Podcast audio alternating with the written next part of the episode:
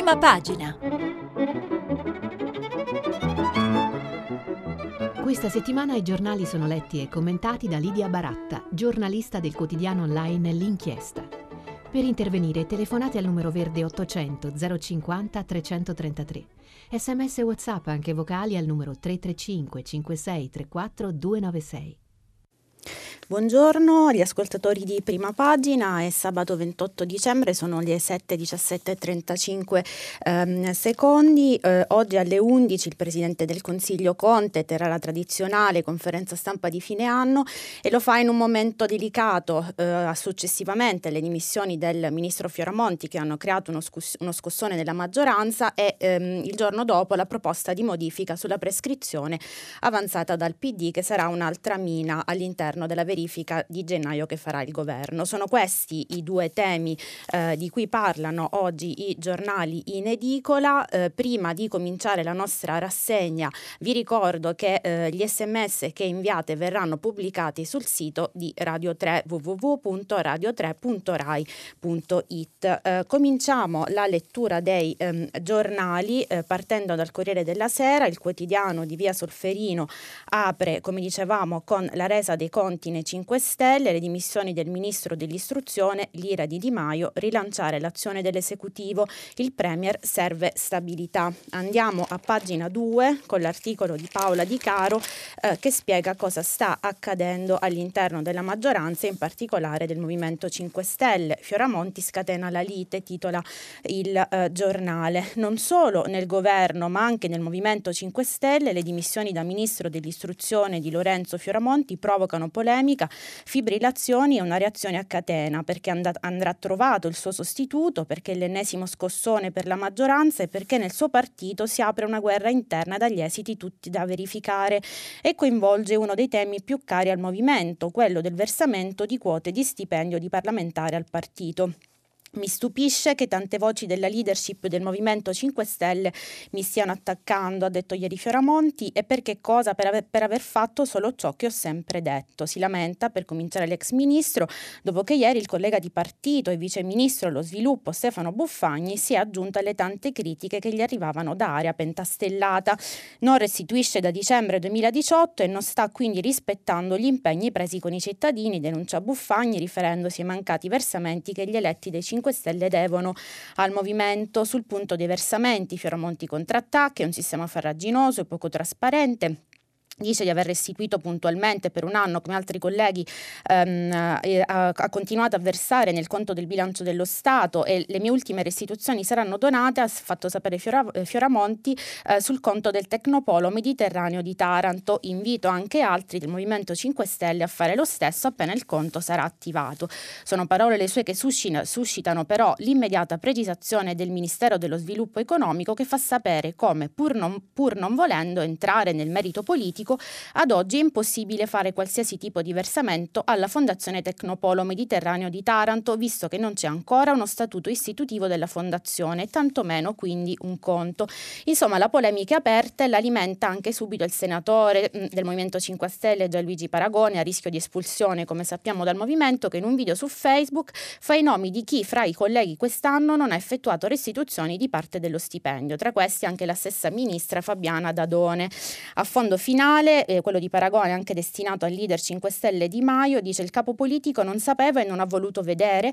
Immediate a questo punto le proteste di altri pentastellati come lo stesso Fabio Bernardini che dice cosa aspetta il movimento ad espellere Paragone, uno che solo grazie ai 5 Stelle è stato catapultato in Parlamento e ora continua a sputare nel piatto dove ha mangiato e sta continuando a mangiare. E sempre di 5 Stelle, possibile scissione, parla sempre a pagina 2 del Corriere, il taglio basso a firma di Alessandro Trocino, che ehm, va a evidenziare quella che potrebbe essere la scissione dei cosiddetti fioramontiani. L'improvvisa accelerazione del professore di economia politica, scrive il giornalista, è arrivata però negli stessi giorni in cui da Palazzo Chigi arriva uno stop netto a chi pensava di creare un nuovo gruppo in Parlamento per sostenere il Premier e il governo fuori dai 5 Stelle. Così molti, che erano considerati vicini a Fioramonti, si sono tirati indietro. Ehm, e l'ex ministro avrebbe con- convertito il suo progetto di resistenza parlamentare nella nascita di un nuovo nucleo ambientalista e di sinistra. Che la mancanza di fondi per scuola e università sia solo una delle cause, forse non la principale, delle dimissioni di Fioramonti, lo dicono in troppi, troppo forti, i fronti critici, troppo duri i toni per pensare a una convivenza pacifica con i 5 Stelle. Solo ora, con la dia di Fioramonti, le spinte centrifughe potrebbero acquistare però una forma più definita. Per formare un gruppo alla Camera servirebbero 20 deputati. L'alternativa sarebbe quella di creare una componente nel gruppo misto. Qui basterebbero tre deputati che però dovrebbero fare riferimento al simbolo di un partito che si è presentato alle elezioni. Fioramonti è l'unico nome del gruppo che si sa- eh, gru- l'unico nome noto del gruppo che si starebbe formando. I nomi che si fanno sono quelli di Massimiliano De Toma, Roberto, Roberto Cataldi, Nadia Aprile, Roberto Rossini, Rachele Silvestri e eh, altri. E sempre di eh, scissioni e eh, aggiungendo um, altri altri eh, particolari ehm, ci parla eh, Simone Canettieri a eh, pagina 5 del eh, Messaggero, il quotidiano romano apre sempre sul caos rimborsi, fuga dal Movimento 5 Stelle, ricordando sempre un articolo di Canettieri a pagina 4 come il 90% dei 5 Stelle siano in ritardi con i bonifici e dal 2 gennaio rischiano l'espulsione. A pagina 3 lo stesso giornalista ci parla di questi delusi in fuga con l'ex ministro, pronti a un manifesto e 10 deputati. La tela di Lorenzo Fioramonti, scrive Canettieri, comprende anche dei pezzi di Leu, eh, dice il messaggero Stefano Fassina, il quadro è in evoluzione, diciamo che molti di noi stanno guardando con interesse alle mosse di Lorenzo, l'ex ministro dell'istruzione è già al lavoro per dare alla sua nascitura creatura politica una vera e propria carta d'identità, guarderà all'ambiente, allo sviluppo, al lavoro e ai diritti, una cosa pro Conte e rosso-verde, che a giorni dovrebbe essere presentata con i nomi dei primi scissionisti del movimento. La regola che si sono dati i deputati è quella di parlare il meno possibile con la stampa per poi uscire allo scoperto con l'annuncio tra la fine dell'anno e i primi giorni del 2020. Nel frattempo Fioramonti da buon accademico si è messo al lavoro per scrivere un manifesto programmatico e uno statuto di questa componente e ha dato anche i compiti a casa per le vacanze di Natale ai vari deputati, la stesura di una parte del programma. Eh, dice il, il, il, giornalista che creare una componente nel misto d'altronde è fondamentale. Il numero di fuoriusciti si fanno i calcoli che circola in queste ore oscilla tra le 7 e le 15 unità. E sempre apertura politica eh, poi è eh, quella ehm, di eh, Repubblica con eh, Carmelo Lopapa che dice non è tempo di dividerci, dice il quotidiano romano, il Premier Conte no ai gruppi parlamentari in mio nome qualsiasi iniziativa mi destabilizzerebbe. Carmelo Lopapa, pagina 3, dicevamo, mh, mm, racconta come il Premier abbia bloccato la nascita dei gruppi contiani, mh, mm, virgolettando mettono a rischio il governo, l'operazione dei responsabili col fantomatico gruppo di Conte in supporto al governo è già naufragata, ammesso che fosse mai partita. In ogni caso è andata giù in queste ore sotto la tempesta che sta imperversando nel mare mai quieto dei 5 Stelle. Raccontano sia stato lo stesso pre- Premier a stroncare sul nascere qualsiasi qualsiasi velleità del suo ormai ex ministro dell'istruzione Lorenzo Fioramonti.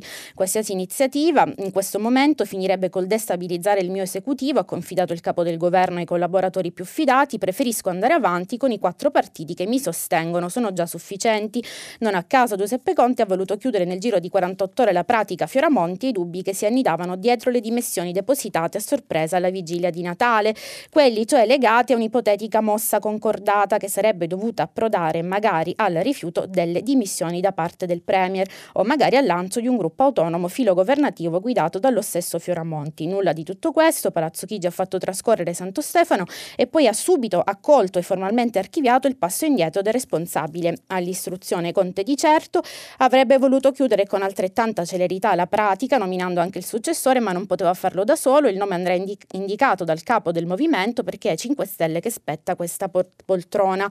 Occorrerà un tagliando, riscontro scor- eh, ricorda lo Papa, e si farà subito dopo la ripresa post-festiva, ma la conferenza di oggi, la conferenza appunto di fine anno, potrebbe essere una nuova occasione per Conte per liberarsi di qualche sassolino nei confronti del nemico pubblico numero uno del suo governo, cioè Matteo Salvini, se gli verrà chiesto che posizione assumerà quando a febbraio approderà al Senato la richiesta di processo per, per l'ex ministro dell'Interno sotto accusa per presunto sequestro di persona nella vicenda Gregoretti, risponderà che a differenza che nel caso precedente, in questa occasione il capo della Lega avrebbe assunto le sue decisioni al Viminale in piena autonomia. Se il Premier lo dirà davvero sarà un modo per confermare il suo via libera al processo. E eh, sul destino del governo Conte eh, al destino del governo Conte è dedicato anche l'editoriale del direttore di Repubblica Carlo Verdelli che parte in prima continua a pagina 35 avviso ai naviganti non sprecate il buon vento. Si governa a vista eh, scrive il direttore pregando di non saltare su qualche mina che il mare intorno al Conte bis sembra un percorso um, di guerra. E poi um, Verdelli a pagina 35 dicevamo eh, chiude chiude eh, l'editoriale dicendo um, il primo punto all'ordine del giorno di un governo che non si lascia alle spalle un anno bellissimo e che non si affonda da solo ha davanti un anno non facilissimo, dovrebbe essere la consapevolezza, dice. C'è un vento ancora leggero che sottovoce sta sussurrando a chi adesso amministra la cosa pubblica ed è chiamato a tutelarne i valori. Soffocare quel vento significa consegnare le proprie vele, quale che sia l'insegna che esibiscono, al destino di non, di non gonfiarsi più, lasciando campo e mare ad altre navi più agguerrite e meno rassicuranti. E eh, proprio al, mh, mm, dire, al, bilancio del governo Conte con la conferenza stampa di fine anno è dedicato ehm, l'articolo di Antonio Polito sul Corriere della Sera che parte da pagina 1 e eh, continua poi alle pagine 8 e 9, eh, si, il titolo è Le pagelle ai due governi Conte, Antonio Polito dice quando oggi il Presidente del Consiglio prenderà la parola nella consueta conferenza stampa di fine anno sarà finalmente chiaro perché Trump lo chiamò Giuseppe non si trattò di una gaffa di pronuncia, ma di un plurale, un omaggio al duplice, alla duplice personalità di Giuseppe Conte. E a pagina 8 e 9 ci sono delle vere e proprie pagelle con delle immagini eh, iconiche. Abbiamo a sinistra da una parte la composizione del governo, quindi con i rispettivi ministri del Conte 1, il governo giallo-verde, e dall'altra parte sulla destra il Conte 2, il governo giallo-rosso con gli altri eh, ministri. A sinistra eh, Conte di spalle, a destra Conte ehm, frontale. Eh, Polito dice Conte, l'uomo che passa alla storia del 2019 come il presidente che visse due volte. O anche il premier dei due mondi, in ogni caso il primo leader dell'Italia unita a poter vantare come suoi risultati di due governi opposti e avversari, il più a destra e il più a sinistra, uno anti-europeo, l'altro europeissimo, l'esecutivo della flat tax e quello della sugar tax, quello che vuole mettere le clausole, quello che mette le clausole di salvaguardia all'IVA e quello che le toglie. Certo, il nostro premier non potrà oggi dire come aveva imprudentemente vaticinato, che il 2019 sia stato un anno bellissimo. Così eh, continua Polito, nel rispetto del carattere binario che ha assunto la, assunto la vicenda politica italiana, un bilancio ragionato del 2019 italiano non potrà che essere una media ponderata tra i risultati dei sette mesi del primo Conte con la Lega, da gennaio a luglio, e quelli dei quattro mesi del secondo con il PD da settembre a dicembre. Agosto lo diamo per perso causa crisi. E poi ci sono tutta una serie di capitoli dedicati a sicurezza sicurezza, economia, Europa, in cui il giornalista dà proprio un voto, uno al governo giallo-verde, l'altro al governo giallo-rosso e poi fa, come abbiamo detto, una media ponderata. Il primo esecutivo, ehm, si legge nel catenaccio, ha fatto meglio su immigrazione ed emergenze, stabilità e istinto di conservazione, ma soprattutto il rapporto con la UE fanno prevalere la fase giallo-rossa in politica essere caduta per tutti. Vince la tendenza alla eh, irrilevanza.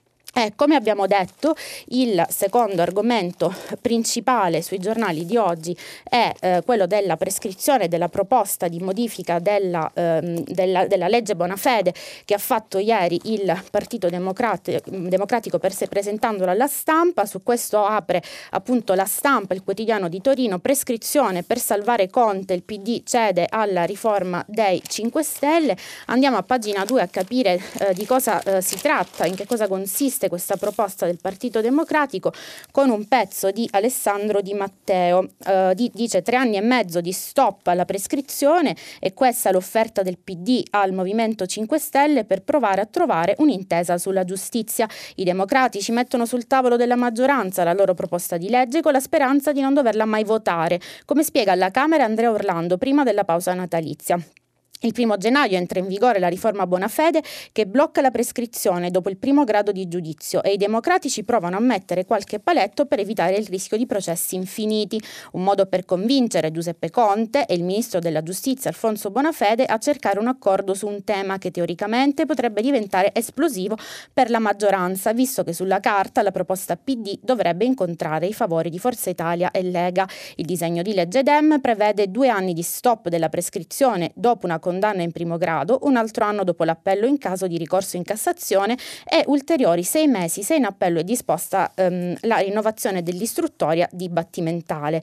Una soluzione molto simile a quella contenuta in una, in una proposta di legge di Forza Italia, ma il PD, precisa Walter Verini, non intende far cadere il governo. La proposta sembra più uno strumento per mettere pressione al Movimento 5 Stelle e spingere a trattare. Lo stesso Zingaretti continua poi ehm, l'articolo, spiega il Partito Democratico per una giustizia giustizia servizio dei cittadini per tempi certi nei processi nei quali i colpevoli vengano condannati, agli innocenti venga riconosciuta l'innocenza e nei quali le imprese che hanno contenziosi possano contare su esiti rapidi. I 5 Stelle per ora non replicano e buona fede resta in silenzio. Ma il retroscena eh, di, mh, mm, che scrive Francesco Grignetti a pagina 3 sempre della stampa fa intravedere quella che definisce la strategia attendista DEM. Il PD, dice Grignetti, ha sparato il suo colpo, subito dopo però Sorge la domanda, si tratta di proiettile vero o a salve?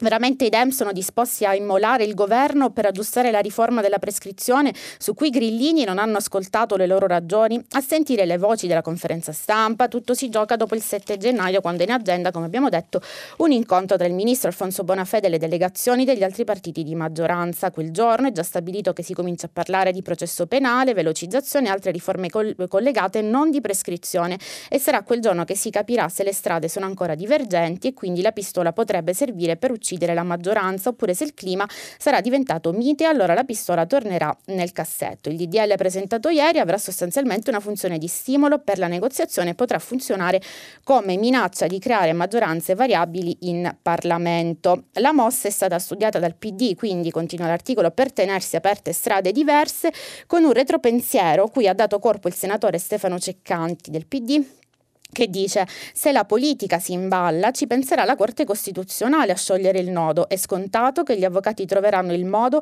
di arrivare alla consulta ed è pacifico che la sospensione della prescrizione così com'è, senza correttivi per velocizzare i processi, sarà Uh, cassata. E uh, di prescrizione uh, parla anche l'apertura del dubbio, prescrizione le regole PD ma speriamo di non usarle con il commento di Guido Neppi Modona che dice giusto preservare un principio di civiltà giuridica e anche il riformista apre sulla prescrizione, prescrizione ultralunga proposta PD per salvare la faccia, si chiede tra parentesi il quotidiano. E invece ehm, alla prescrizione dedicata dedicato anche l'editoriale di Marco Travaglio in prima sul, um, sul, Fatto Quotidiano che dice approfittando delle vacanze di fine anno il PD ha fondato una nuova corrente del pensiero giuridico, il dadaismo penale. Il merito va al responsabile giustizia Walter Verini che ha presentato alla stampa una proposta di legge per riesumare la prescrizione dopo la sentenza di primo grado con qualche stop qua e là e abrogare la norma della spazzacorrotti che la cancella per i reati commessi dal 1 gennaio 2020. Verini avverte non vorremmo che fosse utilizzata, che teneri, scrive Travaglio, è il primo caso di legge retrattile della storia del parlamentarismo mondiale. Forse è stata scritta con l'inchiostro simpatico oppure su carta esplosiva che si autodistrugge dopo qualche giorno, o magari anziché depositarla alla Camera, Verini la tiene in tasca per poter rispondere a chi gli chiede della prescrizione, ce l'ho nella giacca, cosa credi? Prima o poi quelli eh, mi ehm, sentono. E continuando appunto su quelli che potrebbero essere gli argomenti più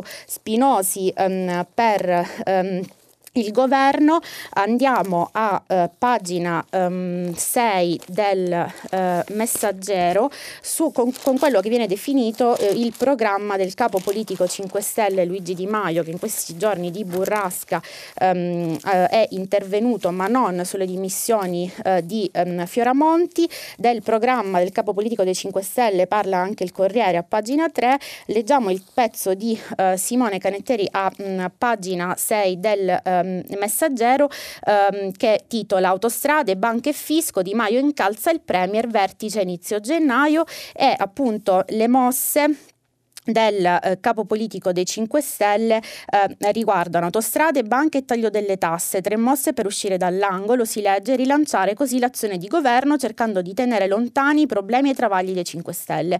Luigi Di Maio pensa all'inizio del 2020, non solo, nei suoi colloqui di queste ore con i ministri pentastellati annuncia che è pronto a chiedere al Premier Conte di spingere sul pedale del gas per mandare più veloce l'esecutivo giallo-rosso. Eh, dunque, se non siamo al Fioramonti chi, poco ci manca, il leader del pentastellato e ministro degli esteri in questione si è dato l'ordine di non parlare dell'ex titolare dell'istruzione e nemmeno degli, degli effetti.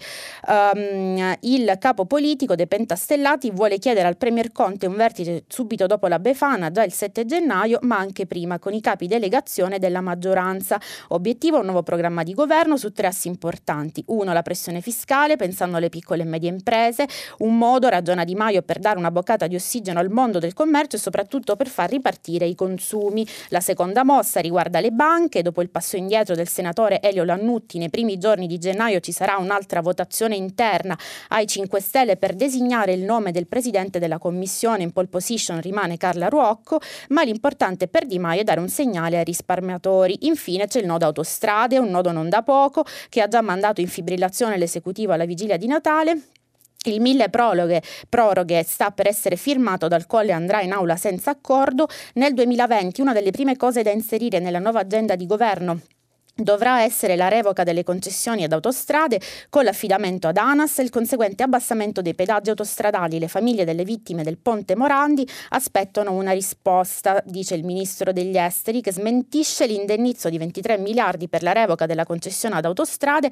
Lo ha stabilito, dice, una relazione della Corte dei Conti approvata già a novembre, ma resa nota soltanto nelle ultime ore. Nel taglio basso, l'articolo di Giusi francese parla proprio della, del, di autostrade, dice la società pronta al muro contro muro, ma intanto sospende l'aumento dei pedaggi.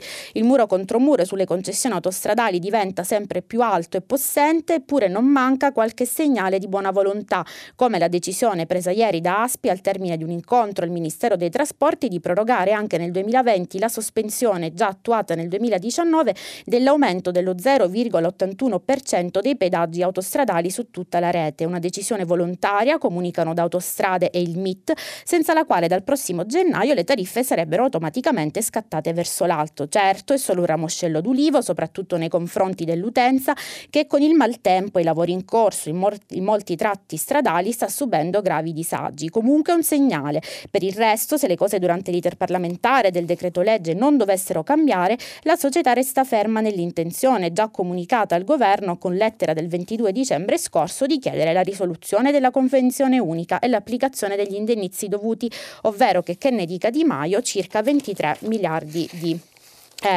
E sempre appunto di questi, questi 23 miliardi eh, parla il Fatto Quotidiano che apre proprio sul eh, tema autostrade. Benetton batte cassa, ma i 23 miliardi sono balle, con un pezzo di Giorgio Ragazzi a pagina eh, 2 che fa i conti, le balle sull'indennizzo da 23 miliardi da dare alla famiglia Benetton, l'OPA a debito, investimenti pochi, dividendi tanti e un ponte crollato. Cosa risarciamo? Eh, citiamo alcuni numeri, 2,5 miliardi è l'investimento iniziale dei Benetton per prendersi autostrade, 7 miliardi debiti accollati ad Aspi con l'OPA del 2003, 600 milioni l'investimento residuo dei Benetton nel 2005 con quello controllavano e, contro- e controllano Aspi. Dice, dice ragazzi, poiché lo squilibrio tra il dato e il ricevuto è davvero enorme, non mi pare si possa invocare la sacralità dei contratti, piuttosto si dovrebbe parlare di un grande scippo avvenuto con la connivenza di funzionari e ministri sinistri a partire dalla privatizzazione in poi, a scapito dei, eh, di, di coloro che sono costretti a pagare pedaggi per mancanza di alternative alle autostrade, senza rappresentanza e ignari degli accordi tra concessionari, funzionari e ministri. Questo è il primo governo che cerca veramente di tutelare l'interesse pubblico a fronte di una potentissima lobby come quella dei concessionari. Vedremo se alle intenzioni seguiranno seguiranno i eh, fatti. E l'agenda di governo, oltre ad avere appunto dei temi eh, caldi come quelli della prescrizione e del caso autostrade, eh, mh, ci sono soprattutto in agenda i temi economici sui quali apre il sole 24 ore, ehm, lavoro 10 bonus per incentivare eh, le assunzioni, ehm, mentre in basso eh, si passa dal lavoro alle pensioni, allo studio quota 100 bis ma solo se ehm, contributiva. E a pagina 2 vengono spiegati spiegate, ehm, eh, vengono spiegati sia eh, i nuovi incentivi sia il lavoro che si sta facendo sulle pensioni. Enzo De Fusco e Giorgio Pogliotti scrivono salgono a 10 nel 2020 i canali per le assunzioni incentivate con la manovra si aggiungono al pacchetto dei bonus lo sgravio contributivo al 100% in tre anni per gli apprendisti di primo livello e l'esonero fino a 12 mesi per i laureati eccellenti. Con i due incentivi in legge di bilancio salgono a 10 le principali agevolazioni per chi assume nel 2020 giovani, lavoratori in cassa integrazione, donne o disoccupati. In particolare ai datori di lavoro fino a 9 dipendenti che dal 1 gennaio 2020 assumono apprendisti di primo livello spetta uno sgravio del 100% dei contributi dovuti dovuti nei primi tre anni di contratto. Sempre dal 1 gennaio 2020 l'assunzione dei laureati eccellenti beneficerà di un, esodo, di, di un esonero di contributi a carico del datore di lavoro fino a 8.000 euro per un massimo di 12 mesi e seguirà le regole procedurali dello, sgravo, dello sgravio triennale per gli under 35 e nei boxini vengono illustrati uno ad uno i 10 bonus per l'assunzione, segnaliamo quelli per gli under 35 bonus del 50%, al sud 100% e per gli over 50 50 disoccupati da almeno di un anno per chi assume over 50 disoccupati di almeno di un anno contributi ridotti del 50% per 18 mesi per contratti a tempi indeterminati o stabilizzazioni. Sul fronte delle pensioni, invece, il quotidiano economico eh, ci racconta come tra le ipotesi ehm, eh, su quale mm, sta lavorando il governo ci sarebbe anche quello di una quota eh, 100 bis con il contributivo. Eh, scrivono Colombo e Rogari un pensatoio tecnico, ma non solo, al CNEL, un tavolo da far partire al Ministero del Lavoro con le parti sociali e due commissioni tecniche da costituire rapidamente con una mission ben precisa, studiare la gravosità delle occupazioni e analizzare la spesa pubblica in materia previdenziale e assistenziale fornendo utili indicazioni entro il 31 dicembre del 2020 per correttivi e riorganizzazioni. Se eventi di crisi non prenderanno il sopravvento sulla tenuta del governo, già delle prossime settimane il cantiere previdenza riprenderà a lavorare a pieno, a pieno eh, ritmo. E, ehm, sui temi eh, principali eh, di cui si occupa il governo vi segnalo anche la lettura eh, ehm, che fa eh, Federico Fubini eh, sul caso della Popolare di Bari raccontandoci una girandola di ville le mosse degli eh, Giacobini, Jacobini scusate, una girandola di ville e immobili così i fondi patrimoniali e le ipoteche fanno da scudo ai beni degli Jacobini riferendosi appunto all'ex presidente della Popolare di Bari. Passiamo invece alle 7.44 il tema immigrazione andando su Repubblica che a pagina 6 eh, ci ehm, racconta, ci dà conto di due Notizie, migranti, nuovo colpo a Salvini, accoglienza non solo ai rifugiati, pezzo di Alessandra Ziniti, eh, racconta come il TAR del Veneto abbia stabilito che chi ha ottenuto la protezione umanitaria prima della sua abolizione ha diritto a stare nei centri. Eh, Ashi, nigeriano, si era visto riconoscere la protezione umanitaria il 23 agosto del 2018, un mese e mezzo prima che il decreto sicurezza voluto da Matteo Salvini l'abolisse, ma lo SPRAR, il centro di seconda accoglienza di cui era ospite, si è visto ugualmente costretto, su richiesta della prefettura di Venezia, a mettere metterlo alla porta, racconta Ziniti.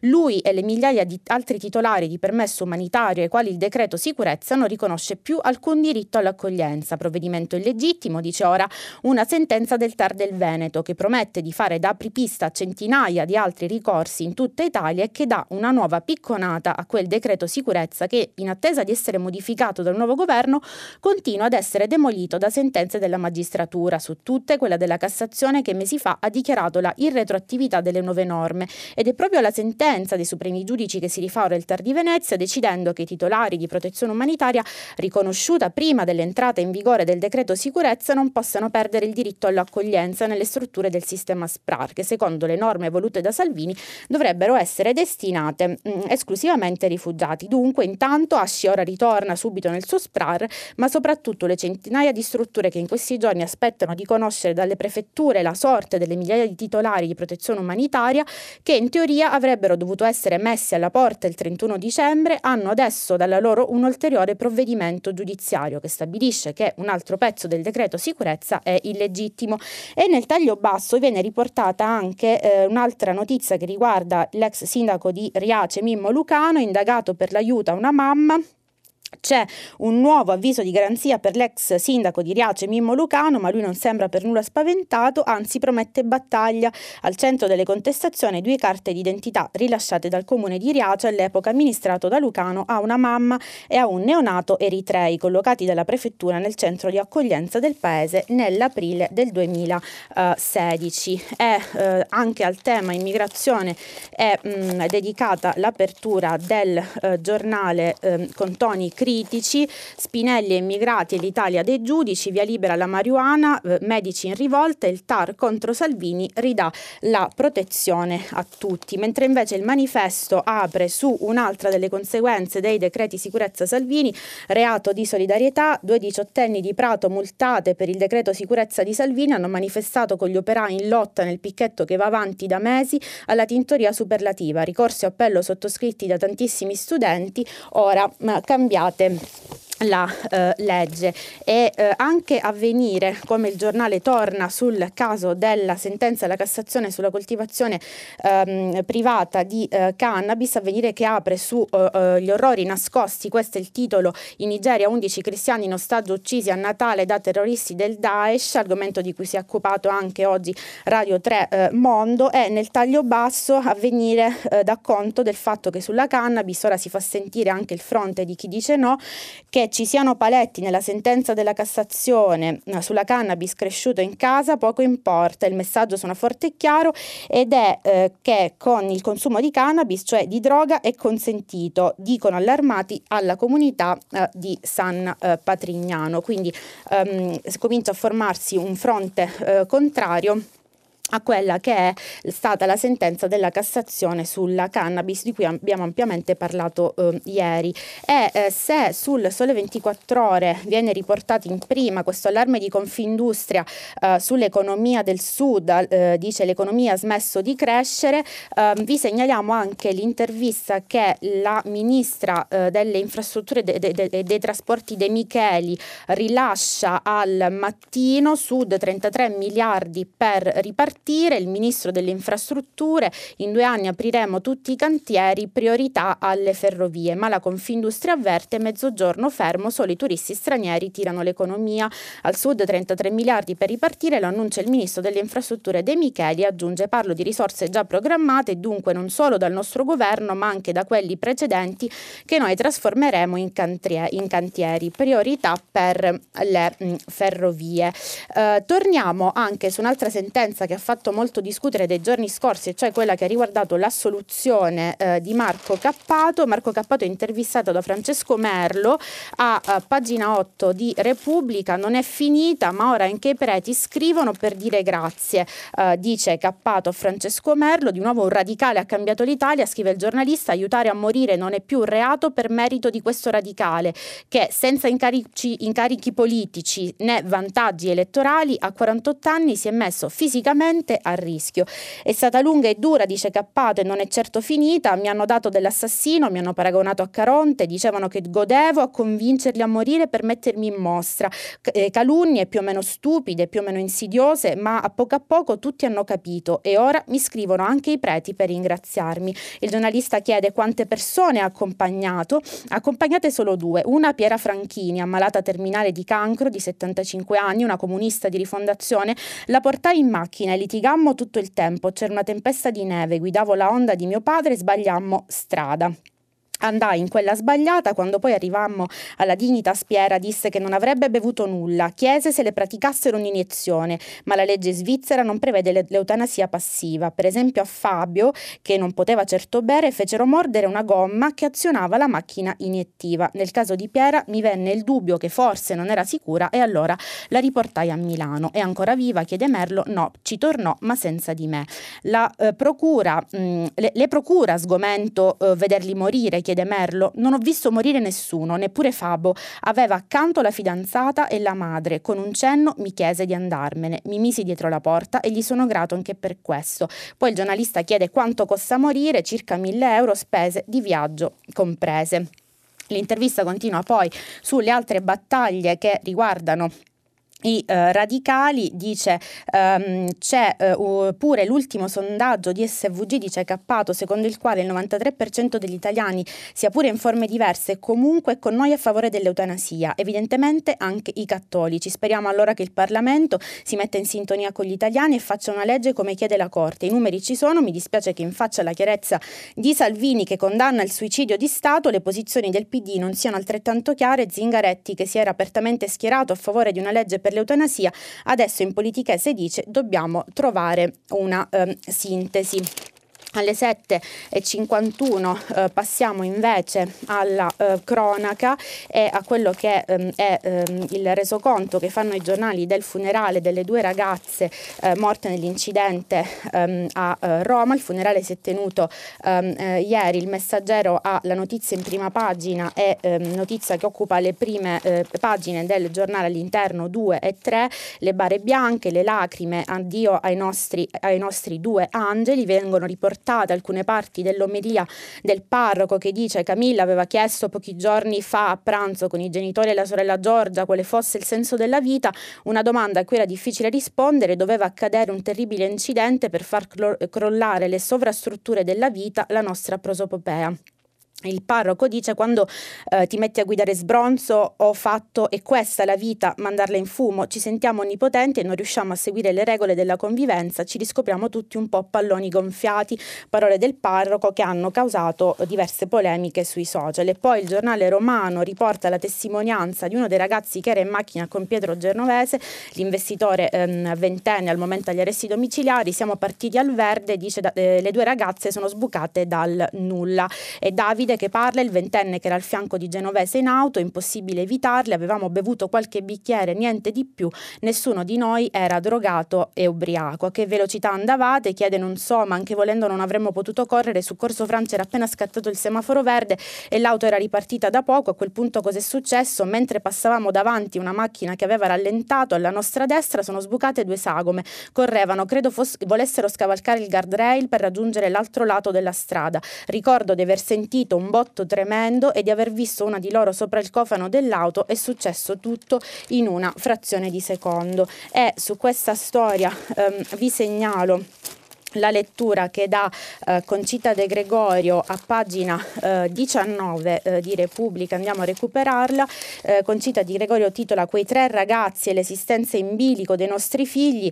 Um, in chiusura dice speriamo che i ragazzi tra di loro parlino di questa tragedia, speriamo che da soli tra loro si dicano ehi più attenti, bere, correre, farsi non è così divertente alla fine, che sia un coetaneo o un, qua- un quasi adulto di riferimento per loro che gli dica che si, come si attraversa una strada, come si guida una macchina, come si vive la notte eh, senza mh, mm, morire. E su questo vi segnalo anche la lettura che fa Giuliano Ferrara sulla prima del foglio. Gaia, Camilla, Pietro, l'imprudenza non dovrebbe far parte del destino, né il caso diventare presunzione di colpevolezza. Ferrara scrive di fronte alla disperazione senza riscatto di una morte, di due morti, di due morti adolescenti, la tua disperazione riscattabile dalla persistenza in vita è giudicata come un oltraggio, come un accanimento ribadito del destino che ha dannato altri e salvato te e si chiede che, che, giustizia sia fatta, si vuole che qualcuno possa espiare in ogni modo possibile la fine di due cuori battenti di fanciulle. O sei troppo vecchio e hai riflessi lenti, o sei troppo giovane, stavi telefonando, avevi bevuto, sei drogato. L'ipotesi del caso scompare, non ha senso, perché è l'unica sensata, ma non nutre eh, la ferocia del nostro stesso dolore. Ci sono casi in cui non si sa bene che cosa dire o che cosa scrivere, e questo è uno di quei casi, il eh, caso.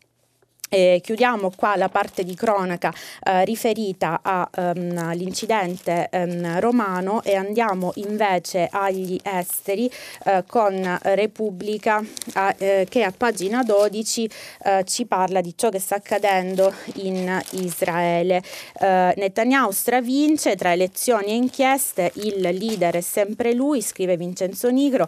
Le primarie confermano il primo ministro uscente alla guida della destra nonostante i suoi guai guai giudiziari si candida ancora a guidare il paese. Il premier israeliano Benjamin Netanyahu giovedì ha vinto con una maggioranza poderosa le primarie del Likud indette per guidare il partito nelle elezioni anticipate del 2 marzo 2020, malgrado i suoi guai giudiziari, malgrado Bibi costringa Israele alle terze elezioni in meno di un anno per non aver voluto firmare un accordo con l'opposizione di blu e bianco, Netanyahu si prepara quindi ad altri lunghi mesi di campagna elettorale. A 70 anni, con 13 anni al potere alle spalle, vuole rimanere nell'incarico di primo ministro e non prevede altre opzioni. Il biografo di Bibi nel taglio basso di pagina 12 dice in un'intervista ha incantato gli israeliani ma ora le sue battaglie sono più difficili da vincere e sempre restando sugli esteri il messaggero a pagina 11 torna sulla questione libica, Libia passa la linea italiana, missione UE tra dieci giorni, si muove l'Europa e va in missione a Tripoli il 7 gennaio dietro l'impulso italiano con il coordinamento dell'alto rappresentante della UE Joseph Borrell che ha informato ieri il ministro degli esteri libico e la spinta di Berlino che sta preparando in Germania la conferenza di gennaio sulla Libia. Il 7 gennaio si legge nel catenaccio a Tripoli con Di Maio anche i ministri di Francia, Germania e Regno Unito. E sempre dal messaggero, dalla prima del messaggero, vi segnalo una storia di adozioni internazionali nel taglio basso fra, eh, che riporta Franca Giansoldati, neonati venduti, eh, eh, un traf, esiste un traffico, dice il, l'articolo, tra l'Armedia e l'Italia, 30 bambini sottratti alle famiglie con un trucco e dati in adozione. L'articolo a pagina 13, neonati venduti porta in Italia l'inchiesta su 30 piccoli armeni. Andiamo a leggerlo. La feroce scelta avveniva immediatamente fuori dalla sala parto. Signora, il suo bambino è nato con una gravissima malformazione e necessita di cure costose e continue. È così che una trentina di donne armene sono state costrette attraverso la menzogna e il raggiro ad abbandonare in ospedale il proprio figlio per darlo in adozione. Medici e infermieri compiacenti, anelli di collegamento di una rete internazionale molto ampia che porta fino in Italia. Certifi- certificavano alle mamme disperate disperate che il loro piccolo era nato malformato con gravi patologie invalidanti. Il Servizio Nazionale di Sicurezza Armeno ha aperto a Yerevan, la capitale della Repubblica Armena, una inchiesta articolata che ha portato alla devastante scoperta di una rete che facilitava l'adozione internazionale di bambini, un orribile traffico di neonati provenienti dal paese caucasico e, di- e diretti in Italia. Almeno 30 i piccoli che finora sarebbero stati sottratti alle famiglie di origine con l'inganno. In pratica le mamme, alle mamme e papà, in genere nuclei familiari estremamente poveri e socialmente deboli, veniva diagnosticata la grave malformazione al neonato, di fatto la comunicazione di aver partorito un bambino handicappato incentivava le coppie disperate a darlo in adozione, le pressioni psicologiche venivano esercitate con la complicità di diverse figure tra personale medico e infermieristico. Alcuni giorni fa poi la polizia armena ha diffuso un comunicato in cui non solo confermava l'esistenza di un traffico di bambini, ma lasciava aperti inquietanti interrogativi sulle ragioni di questo orrendo commercio. Lo scopo per cui i bambini sono stati adottati o sono caduti nelle mani di trafficanti di organi non è ancora chiaro, per questo è stata già attivata una commissione apposita incaricata incaricata di ulteriori investigazioni. Il primo caso accertato risale al gennaio di quest'anno, la polizia ha confermato che finora mh, mm, eh, sono, eh, la, la, polizia ha confermato che finora sono finiti agli arresti due cittadini armeni che usavano i loro contatti in ambito ospedaliero e sociale. Erano loro che favorivano l'ingresso dei neonati negli orfanotrofi. E, mh, chiudiamo eh, questa storia di adozioni internazionali e ci avviamo verso la chiusura della rassegna stampa. Vi segnalo sulla, in chiusura l'apertura di Italia Oggi, Sport Italia Paradiso Fiscale dal 1 gennaio 2020, il reddito imponibile dei professionisti professionisti che trasferiranno la residenza nel, be- nel, nel, nel bel paese sarà tagliato del 50%, quello dei dilettanti dal 70 al 90% dal 2020. L'Italia diventerà un paradiso fiscale per gli sportivi grazie all'agevolazione introdotta dal decreto crescita che prevede una detassazione del reddito imponibile del 50% valida per 5 anni in favore degli sportivi professionisti che decidono di trasferirsi in Italia dopo aver trascorso almeno due anni all'estero. Finisce qui la rassegna stampa di oggi. Dopo una breve pausa pubblicitaria torneremo con il filo diretto con gli ascoltatori. Lidia Baratta, giornalista del quotidiano online L'Inchiesta, ha terminato la lettura dei giornali di oggi. Per intervenire chiamate il numero verde 800 050 333. Sms WhatsApp anche vocali al numero 335 56 34 296.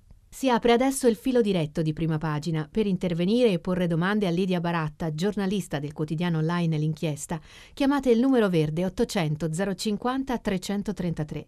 Sms WhatsApp anche vocali al numero 335 56 34 296. La trasmissione si può ascoltare, riascoltare e scaricare in podcast sul sito di Radio 3 e sull'applicazione RaiPlay Radio. Di nuovo buongiorno e bentornati, chiusa la nostra rassegna stampa, apriamo il filo diretto con gli ascoltatori. Prima di iniziare a sentire i vostri pareri vi ricordo che stiamo pubblicando i vostri sms sul sito di Radio 3. Cominciamo quindi a sentire le voci dei nostri ascoltatori con la prima telefonata. Pronto, buongiorno? Eh, buongiorno a lei e a tutti gli ascoltatori di prima pagina, mi chiamo Claudio e telefono da Bologna. Buongiorno Claudio.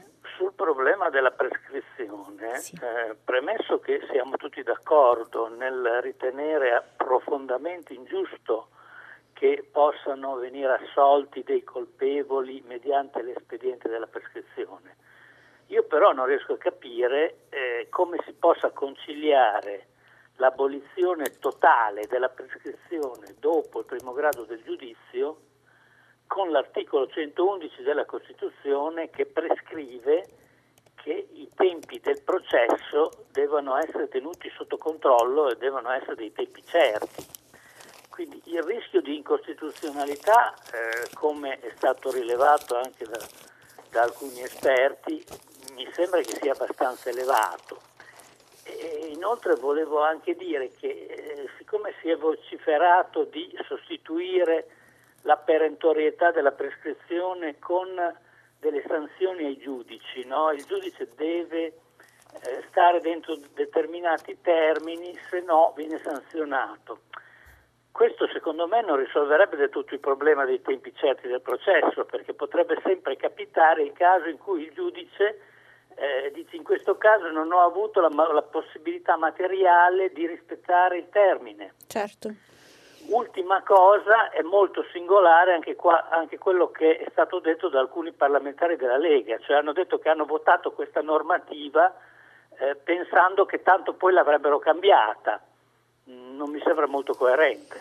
Grazie Claudio, ringraziamo l'ascoltatore da Bologna che ci riporta sui temi, su uno dei temi caldi dei eh, giornali di oggi, cioè quello della, della, prescrizione sul quale continuano ad arrivare anche i vostri eh, messaggi. Giustamente Claudio diceva eh, bisogna lavorare eh, prima sui tempi del processo, eh, prima ancora di eh, bloccare la prescrizione per evitare processi infiniti e quindi come dire contraddire quello che è l'articolo 111 della Costituzione che lo stesso Claudio uh, citava, altrimenti appunto si finisce la consulta ed è una delle ipotesi che, ora, che viene oggi uh, illustrata all'interno dei retroscena politici, cioè a seguito di questa proposta che, fa, che ha fatto ieri il eh, PD, una proposta che vale come una, una negoziazione con quello che è la posizione dei 5 Stelle che prevede l'abolizione della prescrizione dopo il primo grado, la, la proposta del PD però mira come dire anche una stra- ad una strategia mh, attendista e in effetti era la stampa stampa, come abbiamo letto che citava il costituzionalista eh, Stefano Ceccanti, che è anche senatore del PD, che diceva che alla fine eh, si potrebbe arrivare alla consulta e la sospensione della prescrizione così com'è, alla fine senza correttivi per velocizzare i processi, potrebbe, eh, venire, potrebbe venire cassata. Quindi, come dire, non solo modificare la eh, prescrizione, come diceva Claudio, eh, ma soprattutto lavorare sui tempi della giustizia che eh, rimangono eh, uno dei problemi principali eh, di questo eh, paese. proseguiamo con la voce dei nostri ascoltatori. Pronto, buongiorno. Buongiorno signora, sono Vito, sto chiamando da Iesi. Buongiorno. Una residente cittadina vicino a Ancona. Eh, no, io ho chiamato semplicemente per una questione. In pratica quello che sta risultando in questo momento è che si dimette un ministro perché chiede 3 miliardi per la scuola, gliene concedono 2 per il semplice fatto che il governo non ha un miliardo da, eh, da, da dare alla scuola. Contemporaneamente però che cosa succedono? Succedono tre cose importantissime. No? La prima è che il ministro della difesa Guerini si impegna ad acquistare 90 caccia bombardieri F-35, detti anche bare volanti perché sono del tutto inaffidabili, al costo solo per l'acquisto di 14 miliardi, più il costo della manutenzione che è inquantificabile perché nessuno sa quanto potrà costare la manutenzione di questi aggeggi. La, la seconda cosa, come risulta da un articolo del, dell'11 ottobre della stampa, il nostro Presidente del Consiglio si impegna ad aumentare le spese militari per 7 miliardi. La terza cosa è che a Londra, nell'ultima uh, riunione della Nato, l'Italia si è impegnata a contribuire al finanziamento dell'ultimo progetto di Trump per la conquista dello spazio, anche qui con costi inquantificabili. Allora che cosa risulta? Risulta una cosa molto semplice, che per la scuola, per la sanità, per la disabilità mancano 100 milioni, 150 milioni, mentre per le spese militari il costo, le spese sono sempre a piedi pagina e non esistono limiti. Che questo... La prego di concludere, Vito. Sì, concludo. Che non ne parlino i politici, io sono convinto che sia giusto così perché tengono famiglie, è giusto che sia così.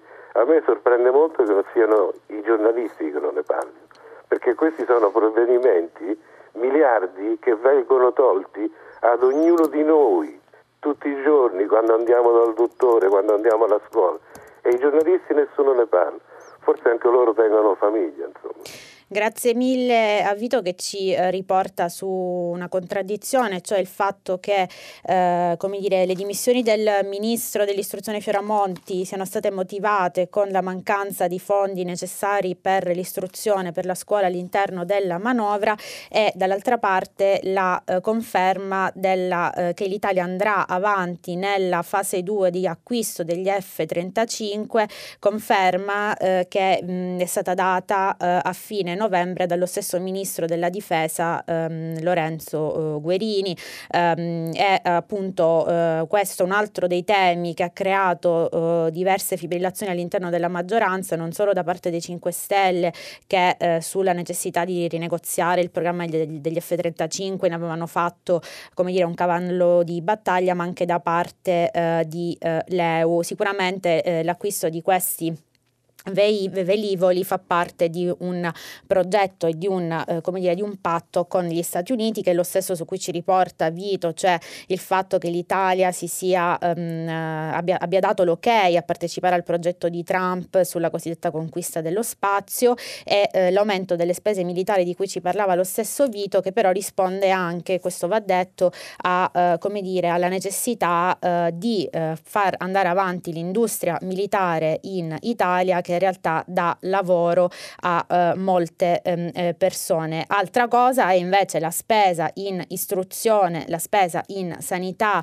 eh, che eh, ricordava ehm, eh, Vito, la spesa in istruzione proprio ieri eh, leggevamo sui giornali con tanto di grafici che l'Italia risulta tra gli ultimi paesi in Europa, in Europa scusate, Ah, eh, per quanto riguarda eh, la spesa eh, pubblica nell'istruzione eh, in percentuale ehm, sul PIL. Quindi sicuramente è una contraddizione che va eh, ricercata all'interno del bilancio dello Stato e che lo stesso Vito ci sottolinea.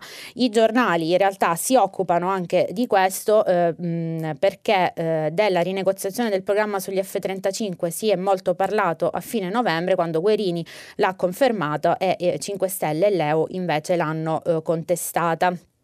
Passiamo ora ai vostri eh, messaggi andando a leggere quello che ci state mh, mm, scrivendo e eh, sempre di prescrizione si parla dicendo giusto abolire la prescrizione che preclude ad alcuni il diritto di avere giustizia e dà ai giudici il potere assoluto di far arrivare o meno a prescrizione un processo in piena lesione del principio di uguaglianza dell'articolo 3 della Costituzione. Anche la lunghezza dei processi andrebbe normata perché un processo che dura da 10 o 20 anni più che di giustizia sembra essere un trattamento inumano e degradante. Quindi anche questo ascoltatore conferma ciò che ci diceva Claudio da Bologna che oltre che occuparsi di prescrizione bisognerebbe occuparsi dei tempi della giustizia e dei tempi del ehm, processo. Eh, Maria Luisa da Verona invece ci dice con il caso Fioramonti ci siamo dimenticati delle sardine le sardine benedette dal Vaticano, dalla comunità di Sant'Egidio, da Romano Prodi.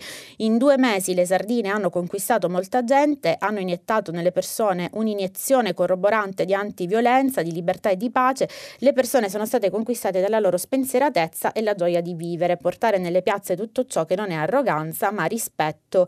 Ehm, ora a Mattia Santori sta a cuore l'Emilia eh, Romagna, dice Maria Luisa da ehm, Verona. Abbiamo anche una risposta al messaggio di Maria Luisa, eh, firmato CB, che dice il Movimento delle Sardine non sta solo a cuore l'Emilia Romagna, mentre organizzano la manifestazione a Bologna prima del voto regionale per la carica del Presidente alla Regione, in contemporanea andranno anche in Calabria. Quindi i nostri messaggi stanno guardando ancora il movimento di Piazza delle Sardine che ha organizzato un altro grande appuntamento a Bologna per gennaio in piazza 8 agosto. E, mh, il movimento continua a muoversi a raccogliere eh, fondi ha raggiunto appunto il tetto che si era prefisso per eh, l'evento eh, di Bologna ma ricorda il nostro ascoltatore che si stanno muovendo anche in vista delle, region- delle elezioni regionali in Calabria del prossimo 26 eh, gennaio. Eh, torniamo alle voci dei nostri ascoltatori. Pronto? Buongiorno. Pronto? Pronto, eh, buongiorno. Sono io in linea? Sì, è in linea. Buongiorno, chi buongiorno, parla? Buongiorno, io sono Paola. Mi chiamo Paola. E eh, da dove chiama? Da Palermo. Buongiorno. Eh, intanto faccio sempre tante congratulazioni e ringraziamenti a tutta la, la programmazione del terzo canale perché veramente, guardi, io sono, sono stata un'insegnante, veramente devo dire che ho avuto molte più occasioni di formazione ascoltando i programmi di Radio 3 che non da quello che mi è venuto dal Ministero negli anni, dai sindacati, eccetera, eccetera. Grazie mille Paola. Io chiamo per, no grazie a voi, eh, chiamo per l'articolo di Concita De Gregorio che io purtroppo ieri non, non, ho, non ho ascoltato quando lei lo ha citato, ma per fortuna mi sono imbattuta poi leggendo il giornale che veramente mi è sembrato un raggio di luce in mezzo a tanti discorsi che non, mi sembrava che non avessero tanto senso e che richiamano un po' il difetto che io trovo ci sia quando c'è un problema, anziché entrare nel merito del problema, non lo so, mi pare che ci venga sciorinato una specie di riadattamento di Kramer contro Kramer fra politici, fra, sia, sia dello stesso partito, corrente, no. invece il problema, la, la de, Concetto De Gregorio è entrata nel merito del problema, cioè adesso io non so, io guardi, io non conosco, non sapevo neanche di che partito fosse il ministro. Non, non, sono dei 5 Stelle, non voto 5 Stelle, non ha importanza per chi vota, ma lui ha detto delle cose molto vere, perché guardi, io ho insegnato fino, fino a giugno, luglio scorso, ma noi andavamo a scuola portandoci la carta igienica, i pennarelli, avevamo le LIM con le quali, non io che sono vecchietta, ma i miei alunni erano in grado di fare delle cose egregie, ma non avevamo sempre la connessione, perché la connessione costa per una scuola grande quindi il problema dei soldi, dei finanziamenti a scuola c'è. E io le chiedo anche se non è questa disattenzione, non sia anche un segnale del fatto che chi governa, io credo, avrebbe dei compiti di tipo pedagogico nei confronti, nel senso migliore del termine, non nel senso dello stato etico, ma nel senso di programmare. Forse è il fatto che questo sia stato tralasciato in assenza di personaggi con un particolare spessore, un particolare carisma, che poi ha trascinato con sé tutto il problema del populismo, eccetera, eccetera. Grazie Questo Paola. Di... Ok, grazie mille. Magari chiudo e l'ascolto dalla radio. Grazie mille, certo Paola, buongiorno. Eh, ci riporta la nostra ascoltatrice sul tema della scuola di cui abbiamo mh, mm, parlato molto ieri citando il, eh, la lettura di Concita eh, De Gregorio che, eh, di cui parlava la nostra ascoltatrice, Scuola l'emergenza dimenticata, eh, diceva Paola perché ora si parla del dibattito politico in merito alle dimissioni di Fioramonti invece di tornare a parlare di scuole, delle motivazioni che hanno portato Fioramonti legati alle dimissioni, cioè la mancanza di fondi necessari per poter investire nella scuola. Eh, ieri in realtà i giornali, proprio in occasione delle dimissioni del eh, ministro, hanno molto approfondito il eh, tema, come dicevamo, andando a scandagliare quelli che sono i conti pubblici italiani e ehm, quello che sono quello che è mh, il, la, il, rapporto della spesa italiana per in, in, istruzione in percentuale sul PIL, riportando poi anche eh, diverse testimonianze da parte di docenti, da parte di professori e dirigenti, dirigenti scolastici. Eh, sicuramente di scuola eh, non si parla, di scuola e università non si parla molto all'interno dei giornali, se ne parla sostanzialmente in occasione dell'avvio dell'anno scolastico oppure nel caso di eh, concorsi eh, pubblici quando ci sono se ne dovrebbe parlare di più. La testimonianza di Paola con il caso della carta igienica portata da casa ci apre uno spaccato sulle nostre eh, scuole sulla nostra istruzione ehm, che come dire ehm, eh, andrebbe approfondito anche da parte dei giornali eh, molto più ehm, frequentemente. E oggi appunto delle possibili di quelli che sono i possibili successori del ministro Fioramonti si parla ehm, sui giornali sottolineando valutando proprio come sia necessario che eh, vada a occupare quel posto una persona competente che sia già all'interno del Ministero, anche perché c'è da fare, a breve, c'è da, fare da qui a breve il concorso per i docenti e cominceranno le prime iscrizioni a scuola. Quindi un occhio di riguardo, come diceva, diceva Paola, per la scuola e un occhio di riguardo anche per la spesa di, sulla eh, scuola, come eh, sottolineava anche Vito da eh, Iesi nella chiamata eh, precedente. Andiamo avanti con con le vostre eh, telefonate. Pronto? Buongiorno. Pronto? Pronto, buongiorno. Buongiorno, salve, sì, grazie per avermi dato la linea. Ehm, io vorrei tornare Mi ricorda il suo nome e da dove chiama? Io sono Mauro e chiamo da Roma. Salve. Eh, vorrei di nuovo tornare sul tema delle, della tragedia delle due giovani ragazze sì. che ancora non riusciamo a come dire, qui a Roma a rassegnarci dal bollettino di guerra che c'è da, ormai da un anno, ma insomma eh, quest'anno è stato un disastro, ma anche gli anni precedenti non era meglio. Sì, insomma, si parla di questo, c'è stato, stato fatta anche in passato qualche altra trasmissione anche su questa, su questa, radio, ma insomma mi pare che la sensibilità però non è ancora a livello del, del, problema, perché si dice che i giovani dovrebbero stare più attenti in generale sulla guida, cosa verissima, però è anche vero che questo è il risultato di un controllo che non c'è, non c'è assolutamente. Io non, non vedo, ho mai visto nessuno, nessuna forza dell'ordine fermare un, qualcuno perché sta al telefono mentre guida eh, con una mano sola. E non, le frecce per girare sono un'opzione che viene usata soltanto magari i primi giorni che uno ha preso la patente, poi non esistono più. E, e, poi insomma la segnaletica stradale è un disastro, tutti quanti lo, lo, dicono in continuazione, a Roma non ci sono più, non si leggono, non si vedono più le, le strisce per terra, le macchine in doppia fila, sulle fermate degli autobus in, in doppia fila, per cui le, le, persone sono costrette a scendere in mezzo alla strada in modo estremamente pericoloso. Ci sono molte zone di Roma in periferia dove non ci sono marciapiedi e nonostante ciò non si riesce a fare zone 30, come se fare zone 30 eh, non fosse la cosa più semplice semplice anche per l'inquinamento, insomma mandare le macchine più piano sarebbe anche una soluzione per l'inquinamento. Insomma c'è un lassismo totale da parte delle forze dell'ordine e dall'amministrazione. Le faccio solo un esempio, non voglio occupare troppo sì, spazio. Pre- Io vivo in un quartiere dove siamo stati 15 giorni al buio, 15 giorni al buio con la luce che non tornava, nella zona tra l'altro quasi capolinea della metro, quindi una zona molto pericolosa. Niente, non c'è stato niente da fare. Il comune, il 060606 del comune diceva che non era competenza loro, come se il comune non, non, avesse la responsabilità di questo ed è una zona pericolosissima, quindi c'è una disattenzione totale su questo. Ci preoccupiamo degli americani che hanno le, le armi e non ci rendiamo conto che le macchine possono essere un'arma ancora più pericolosa e che utilizziamo in un modo assolutamente da incoscienti. Questa è una forma di inciviltà di cui non se ne riesce a venire fuori. Grazie mille Mauro da Roma. Torniamo sul caso di cronaca con Mauro e, eh, che riguarda ehm, la morte delle due sedicenni a Roma a seguito dell'incidente incidente ehm, stradale di ehm, Corso Francia, eh, al di là appunto di quello che è l'aspetto emotivo di cui anche abbiamo parlato molto oggi eh, riferendoci, riportando le parole della omelia eh, di ieri del ehm, funerale delle due eh, ragazzine, Mauro ci riportava proprio sulla questione dei controlli stradali, della segnaletica stradale, della illuminazione.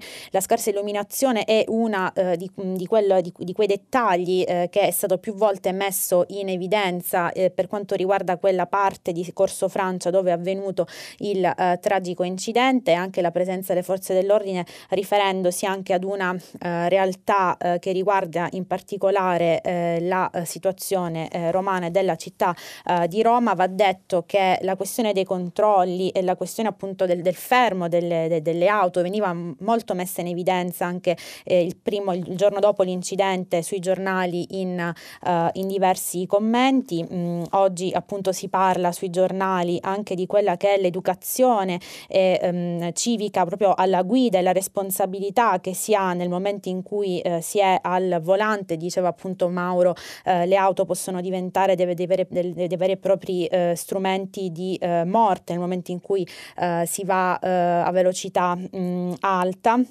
Quindi eh, queste violazioni eh, stradali eh, hanno a che fare prob- probabilmente anche con una educazione stradale, eh, educazione strada- stradale carente che viene messa in evidenza sui giornali eh, di oggi ma anche di tutta la settimana nei commenti eh, che riguardano proprio ehm, questo tragico evento ehm, di Roma. quindi non solo appunto incidenti e cronaca degli incidenti ma occupiamoci anche come diceva Mauro di prevenzione di controlli stradali anche da parte delle forze, delle forze dell'ordine. Eh, alle 7.35 uno dei vostri messaggi ci dice Conte come capo del governo richiama il naufrago felice in mezzo al mare in tempesta, peccato che questa felicità abbia ripercussioni negative su di voi. Eh, il messaggio firmato eh, su di noi, scusatemi, firmato da Alberto che rimanda anche alla metafora che usa mh, il direttore di Repubblica Verdelli nel suo editoriale di oggi. Ricordiamo che alle 11 ci sarà la eh, tradizionale conferenza stampa di fine anno di Conte in cui si trarrà il bilancio del governo, dei due governi appunto di cui Conte è stato eh, presidente del Consiglio, quello giallo-verde e quello giallo-rosso. Eh, la prescrizione, la speranza dei colpevoli di farla franca con lo scorrere del tempo, dice uno dei vostri messaggi dalle 8 e ehm, 22. Eh, si parla ancora di prescrizione nel messaggio di Ilaria da Torino. Basta con il tormentone dei giudici che rendono infiniti processi. Questi già lo sono per i recidivi, per i quali i termini di prescrizione sono molto lunghi e per il resto non è vero che la, che la durata dipenda dai giudici, quanto piuttosto da impugnazioni dilatorie e ehm, inutili. Si torna sul caso Fioramonti in un altro messaggio delle 8 e 21, Grande Fioramonti, che ha trovato il modo di attirare l'attenzione di tutti sull'importanza della scuola nel duplice dell'istruzione e della formazione, quale fondamentale strumento a disposizione per il progresso della nostra società, una mossa degna di sardine. E questo ci rimanda a quello che diceva eh, la nostra ascoltatrice Paola sulla eh, necessità di focalizzarsi sulla scuola e sull'università. Probabilmente se eh, appunto le, eh, le, dimissioni di Fioramonti hanno appunto aperto aperto sicuramente hanno fatto luce eh, su un settore di cui eh, eh si parla eh, molto poco e eh, il nostro ascoltatore nel suo messaggio ce lo fa ehm, notare. Ehm, tornerei alle voci dei nostri ascoltatori con un'altra telefonata. Pronto, buongiorno. buongiorno, sono Cinzia Bigliosi, buongiorno. Eh, io vorrei intervenire a proposito dell'omelia del parroco, sì. del sacerdote che ha celebrato il funerale delle due ragazze di Roma ieri, eh, perché devo confessare che sono rimasta scandalizzata e anche offesa umanamente che eh, una persona come appunto un sacerdote, un prete, che dovrebbe predicare la carità e eh, carità cristiana, diciamo, e il conforto, eh, ieri abbia sostanzialmente condannato al rogo pubblico un ragazzo che è colpevole sicuramente, eh, ma che è colpevole esattamente come le due ragazze che non hanno rispettato alcune regole fondamentali riguardanti appunto il problema di cui si parlava poc'anzi di viabilità, eccetera, eccetera. Eh, cioè io credo che questo ragazzo sia, sia, già purtroppo per lui condannato al rimorso per tutta la vita per quanto è accaduto. E ieri credo che questo prete avrebbe dovuto in realtà eh, parlare e confortare non due famiglie ma tre famiglie perché con questo incidente sono tre le famiglie eh, che sono rimaste schiacciate da questo dolore e da questa responsabilità che sicuramente riguarda questo ragazzo eh, eh che, che, ripeto um, mi ha molto colpito ecco, insomma, volevo semplicemente esporre questo, questo pensiero che magari non sono stata così chiara ma la ehm, ringrazio Cinzia, è stata... Grazie a lei, grazie. È stata chiarissima. Eh, l'omelia del parroco, come diceva Cinzia, ha creato in realtà diverse, diver, diverse polemiche, è stata come dire tutt'altro che un'omelia ehm, eh, conciliante. Eh, in questo caso, appunto, come ricordavano anche ehm, le letture eh, di cui abbiamo dato conto oggi in merito al, all'incidente romano, eh, sono coinvolti tre eh, ragazzi, appunto le due ragazze vittime, ma anche l'investitore ehm, ventenne e appunto qui eh, si, si, parla ancora una volta eh, non solo eh, di quella che è la responsabilità dell'investitore, eh, ma anche di quello che mh, mm, Giuliano Ferrara oggi sul foglio parlava del caso, cioè eh, del fatto che eh, le due ragazzine ehm, abbiano attraversato la strada mh, mm, quando era scattato già il verde, laddove non c'erano le strisce pedonali ehm, e sicuramente ehm, come dire, si sono unite una serie di coincidenze, sia il guidatore sia le le due amiche si sono trovati nel luogo e nel momento, e nel momento eh, sbagliato, eh, ma sicuramente ehm, diciamo, ehm, un'altra eh, vita spezzata potrebbe ehm, essere anche quella del, eh, del, dell'investitore eh, che ehm, sicuramente eh, avrà non solo dei problemi di tipo giudiziario, ma come sappiamo, come lo stesso padre, il regista genovese, ha ehm, diciamo, più volte ehm, rilasciato alcune dichiarazioni in questi giorni eh, come dire, eh, è profondamente scosso eh, lo stesso, lo, stesso, giovane ventenne rispetto a eh, quanto mh, accaduto. Eh, passiamo alla telefonata eh, successiva. Pronto, buongiorno. Sì, buongiorno, mi chiamo Luigi e telefono da Lignano Sabbiadoro. Buongiorno Luigi. Sono un presidente e istruttore di un circolo velico. Sì il mio scopo, diciamo, adesso che sono pensionato, è quello di collegare lo sport alla salute. Ecco, è un, diciamo, un circolo che non fa diciamo, gare competitive, no? Ecco, per fare questa cosa, che io ai bambini non faccio pagare, a chi ha più di 70 anni non faccio pagare, insomma, debba avere bisogno di un certificato medico che costa anche 50 euro. Io penso che sia una cosa inutile e, e, e, e non giusta, insomma, perché uno che diciamo, eh, fa qualche cosa per la salute non ha bisogno di un certificato medico. Se uno va a comprare il pacchetto di sigarette o, be- o bere bicchiere di vino al bar, quello ha bisogno del certificato medico, ma non diciamo, uno che fa un po' di sport per muoversi per la salute. Grazie. Grazie a Luigi da Lignano. Eh, confesso di non conoscere eh, dire, le procedure eh, necessarie alla ehm, pratica eh, di sport eh, come ci, ci, defini, ci, descriveva lo stesso Luigi, laddove e che tipo di certificato medico eh, sia necessario per praticare diversi tipi di sport in maniera agoni- agonistica o non agonistica. Sicuramente Luigi però ehm, metteva in evidenza quello che alcune, in alc- in alcuni momenti, soprattutto in Italia, può essere come dire la non ehm, logica che sta dietro l'eccessiva eh, burocrazia che eh, caratterizza spesso diverse procedure eh, nel eh, nostro paese e che crea non pochi problemi anche per esempio a chi come Luigi ehm, ha, ha, in carico un eh, circolo mh, velico. Ehm, torniamo ai vostri messaggi alle 8.19 eh, dice Roberto non passa una voce a favore di Salvini votato da milioni di italiani dice Roberto in realtà ehm, Roberto abbiamo letto ehm, questa mattina eh, diversi eh, giornali in cui appunto si parlava anche del decreto Salvini e eh, di quello che hanno detto anche le ehm, opposizioni con la lettura di un giornale che di certo non è favorevole alla maggioranza come il giornale diretto da mh, Alessandro Sallusti. Alle 8.20 invece Clara da Bologna riporta il caso di cronaca dell'incidente romano e a quello che diceva Mauro da Roma, il nostro ascoltatore, dicendo le due ragazze vittime per incoscienza tipica dell'età, scrive Clara, questo non assolve l'investitore, ma non facciamo processi prima di comprendere quello che è accaduto. Rimane una tragedia che ha coinvolto tre famiglie disperate, non emettiamo giudizi senza conoscere la verità e Clara fondamentalmente sottolinea e ripete quello che abbiamo detto, cioè il fatto che ad essere coinvolti, come dicono anche le stesse letture oggi sui giornali, sono tre ehm, giovani eh, che eh, i tre giovani che sono coinvolti all'interno eh, di questo incidente e le due vittime eh, ai noi è anche l'investitore ehm, ventenne.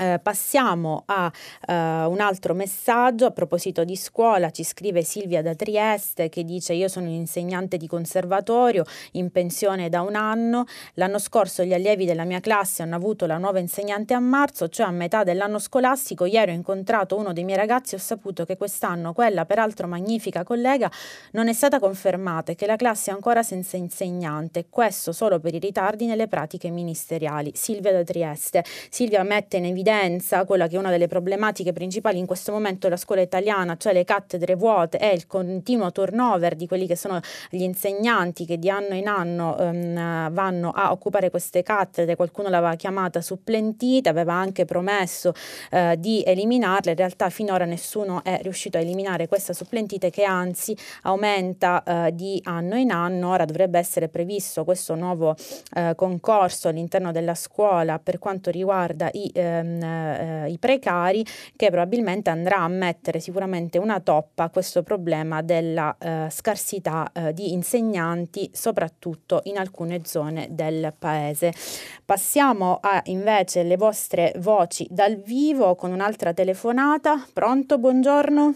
Eh, buongiorno, mi chiamo Antonio, chiamo da Milano. Senta, io stamattina mi sono svegliato presto tutte le mattine, ho acceso il cellulare e vedendo le notizie sullo smartphone mi ha colpito un fatto, un, una testimonianza di un signore che diceva della zona di Roma dove è avvenuto l'incidente delle due ragazze, dice che c'è proprio una, un'abitudine da parte dei giovani di fare una specie di roulette russa, passare col semaforo rosso proprio in quel punto là. È una cosa che sanno tutti, ha citato anche nomi, cognomi, non nomi direttamente, comunque delle persone che, che, che fanno, ragazzi che fanno questa zona. Quello che mi colpisce che nessuno ha detto di questo fatto qui e, e mi meraviglia pure che il comune, poi è stato citato il comune, l'inadempienza del comune e i vigili urbani non sappiano di questa abitudine, anche diciamo, gli abitanti della zona che penso eh, vedano queste cose qui, non è che se le inventano, non è che succedano anche probabilmente di notte.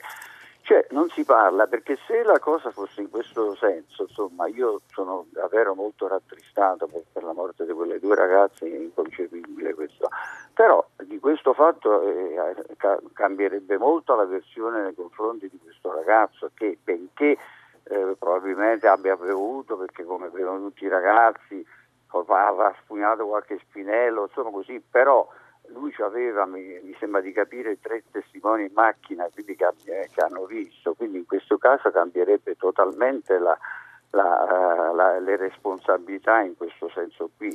Grazie Antonio, grazie. Eh, la ringrazio per averci riportato sul, uh, sul, sul caso.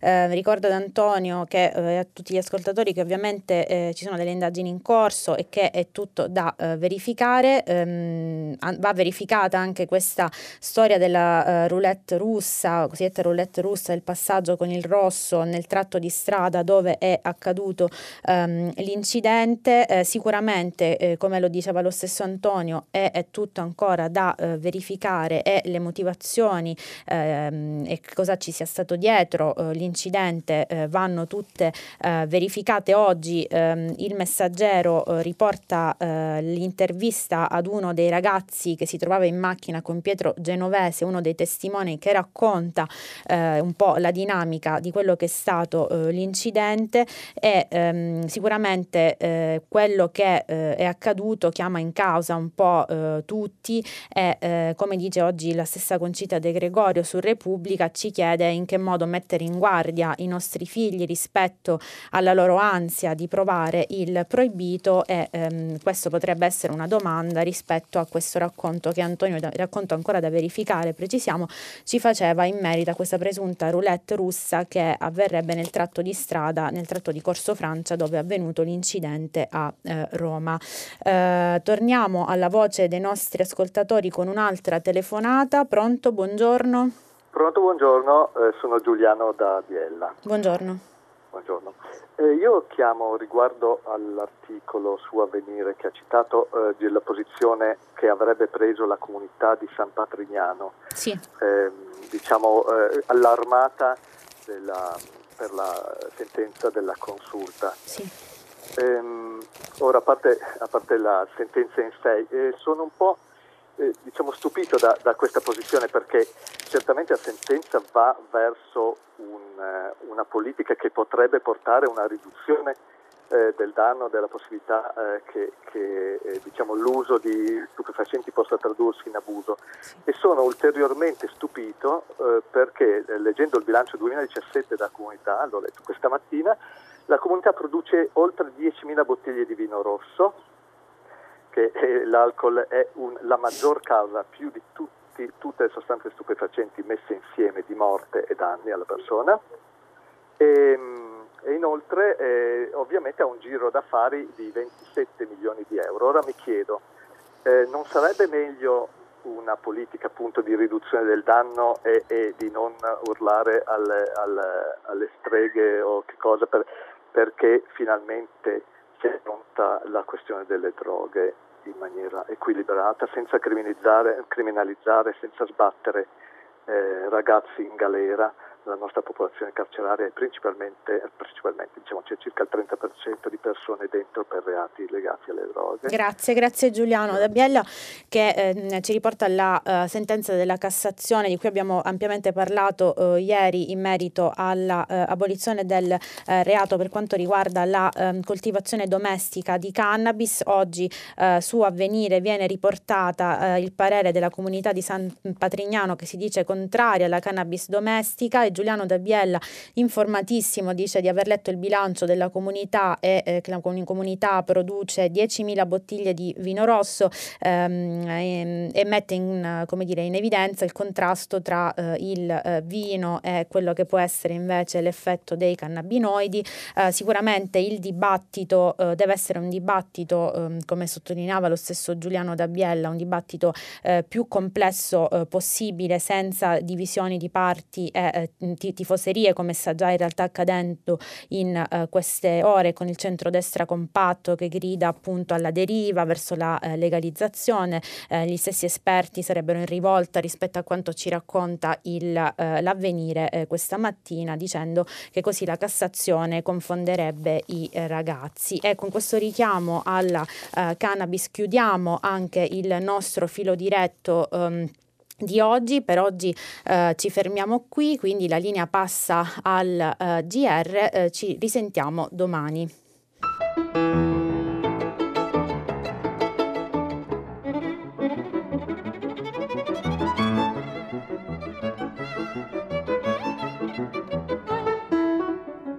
Lidia Baratta, giornalista del quotidiano online L'Inchiesta, ha letto e commentato i giornali di oggi. Prima pagina è un programma a cura di Cristiana Castellotti, in redazione Maria Chiara Beranec, Natascia Cerqueti, Manuel De Lucia, Marco Pompi. Posta elettronica prima pagina chiocciolarai.it. La trasmissione si può ascoltare, riascoltare e scaricare in podcast sul sito di Radio 3 e sull'applicazione RaiPlay Radio.